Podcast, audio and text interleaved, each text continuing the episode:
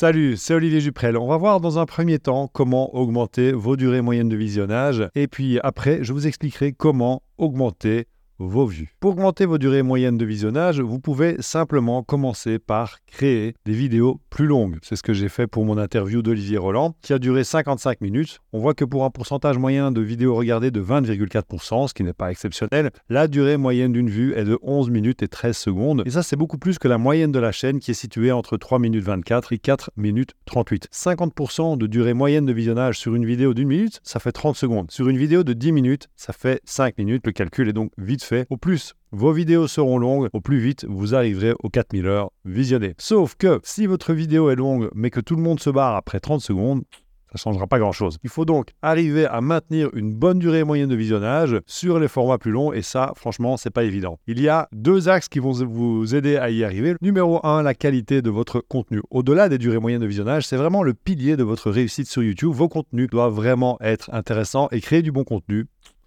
ça prend du temps. Numéro 2, optimiser les structures de vos vidéos pour qu'elles soient percutantes. Vos vidéos, en fait, elles doivent être logiques, faciles à suivre. Partagez de la valeur du début à la fin. Ça engage votre audience tout au long de votre vidéo. Ils vont rester plus longtemps et donc augmenter vos durées de visionnage. Évitez l'erreur du débutant de faire attendre avant de partager votre contenu, surtout avec les chapitres aujourd'hui. Les gens, en fait, ils perdent vraiment plus leur temps. Chez Stratégie Vidéo, nous utilisons 5 éléments clés pour structurer nos vidéos. Accroche, introduction, contenu, bonus et appel à action. Alors l'accroche, c'est une promesse courte qui annonce la couleur et pourquoi les gens doivent regarder. Essayez d'appuyer sur la douleur que vous allez résoudre, d'être clair sur les bénéfices qu'ils vont tirer en appliquant vos conseils et en quoi c'est important pour eux. L'introduction, elle va vous servir à vous présenter rapidement et à expliquer en une phrase le thème de votre chaîne YouTube. C'est le moment ensuite de transmettre votre contenu en tenant vos promesses de départ. Votre contenu doit être qualitatif, votre audience doit vraiment pouvoir atteindre le résultat annoncé lors de votre accroche et votre contenu, vraiment, il résout le problème d'origine de votre spectateur, mais vous pouvez aller plus loin en proposant une sorte de bonus pour aider votre audience dans les prochaines étapes de son évolution. Ce bonus, il aura un effet wow qui va vraiment attirer l'attention sur les problèmes auxquels ils seront bientôt confrontés. Le bonus sert à donner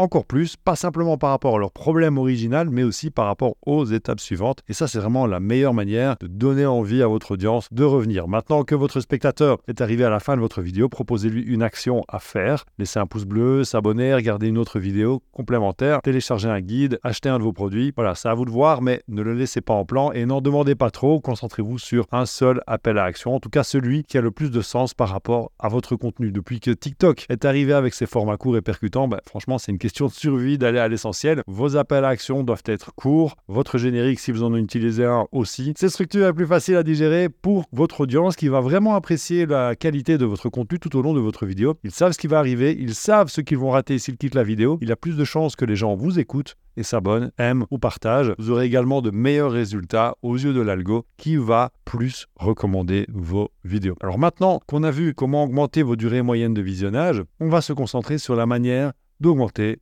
vos vues. La première technique est très simple. Publier régulièrement au moins une nouvelle vidéo par semaine. C'est le minimum syndical. Idéalement deux fois par semaine. Le nombre de gars qui s'étonnent que ça décolle pas alors qu'en fait ils publient plic-ploc une fois de temps en temps. Ou alors ceux qui euh, font vraiment un gros effort sur une vidéo quoi. Et puis ensuite ils bâclent les, trois suivantes. Pour avoir 4000 heures de visionnage, il suffit de se plonger dans les statistiques. Hein. Ce qui se mesure s'améliore à chaque publication d'une vidéo de 10 minutes. Avec 30% de durée moyenne de visionnage, il y a 3 minutes qui sont regardées par spectateur si j'arrive à doubler ça en publiant deux fois par semaine, je peux potentiellement avoir deux fois plus de durée de visionnage, tout simplement. Donc pour atteindre les 4000 heures de visionnage, en fait c'est simple. Il faut publier au moins une vidéo par semaine pendant un certain temps. Sauf que bah, YouTube, ça demande de l'engagement. Hein. c'est une plateforme d'élite. Vous avez les meilleurs créateurs de contenu sur YouTube. C'est la plateforme des vidéos longues et construites. Donc, c'est pas juste euh, on lance un direct, on va attendre que les euh, derniers arrivent. Alors aujourd'hui, on va voir ça, euh, ou faire une petite story en tenant son smartphone à bout de bras. Non, non, non. Hein, il faut bien préparer son contenu, il faut bien le structurer, bien le délivrer, le monter pour que ce soit dynamique et pédagogique. Et ça, ça demande de s'engager à 100%. La deuxième technique, c'est d'utiliser les mots-clés, surtout si vous avez moins de 10 000 abonnés. Il y a Nico de Morning Fame qui a réalisé une étude très intéressante sur 3000 chaînes YouTube en comparant les sources de trafic. Donc, ce qui fait des vues. Et on remarque que le type de source de trafic d'une chaîne YouTube en développement, donc avec moins de 10 000 abonnés, vient quasiment à moitié des recherches faites par les internautes dans YouTube, ce qu'on appelle le YouTube Search. Donc comme ces chaînes ont peu d'abonnés, bah, c'est logique en fait que les suggestions de vidéos et la page d'accueil n'aient pas encore d'influence sur le nombre de vues. Donc, au début de votre chaîne YouTube, les recherches effectuées par les internautes sont clairement l'option qui vous apportera le plus de trafic. Et pour que vos vidéos apparaissent dans les résultats de recherche, elles doivent être bien référencées avec les bons mots-clés. Les mots-clés nous ont permis de faire plus de 5 millions de vues sur cette chaîne. Alors maintenant, je dois vous dire un truc important, certainement le plus important de cette vidéo, c'est la troisième action à mettre en place pour obtenir 4000 heures de visionnage. Plutôt que de vous concentrer sur les 4000 heures de visionnage, en fait, votre priorité, c'est de développer une communauté de personnes qui apprécient votre personnalité ainsi que chaque vidéo que vous publiez. Si on se concentre sur les 4000 heures de visionnage, on oublie en fait la raison pour laquelle on a créé une chaîne YouTube. Prenez un peu de recul et essayez de répondre à ces trois questions pour bien comprendre votre communauté. Numéro 1, à qui votre chaîne s'adresse-t-elle? Est-ce que c'est assez clair pour vous? Ah mais oui, je sais, votre chaîne s'adresse à tout le monde, vous partagez vos passions, hein. une fois c'est des recettes de cuisine, une fois c'est des séances de yoga, et après c'est vos dernières compositions musicales. Non, c'est ma chaîne YouTube s'adresse aux mamans actives qui veulent devenir confiantes, rayonnantes et élégantes grâce à leurs vêtements, par exemple. Ou ma chaîne s'adresse aux employés qui veulent sortir du stress généré par leur travail. Ou encore, ma chaîne s'adresse aux guitaristes débutants qui veulent apprendre à jouer les classiques de la chanson française pour mettre l'ambiance pendant les soirées avec leurs amis par exemple. Deuxième question à se poser, c'est en quoi votre chaîne est-elle différente des autres? Et ça, vraiment, c'est fondamental de pouvoir identifier pourquoi les gens regardent votre chaîne. Prenons un exemple un concret avec stratégie vidéo. Si vous êtes ici, c'est parce que vous avez envie de développer votre chaîne YouTube. Mais si on va un peu plus loin, pourquoi regardez-vous notre chaîne plutôt qu'une autre? J'imagine que vous regardez d'autres chaînes aussi sur ce sujet-là. Mais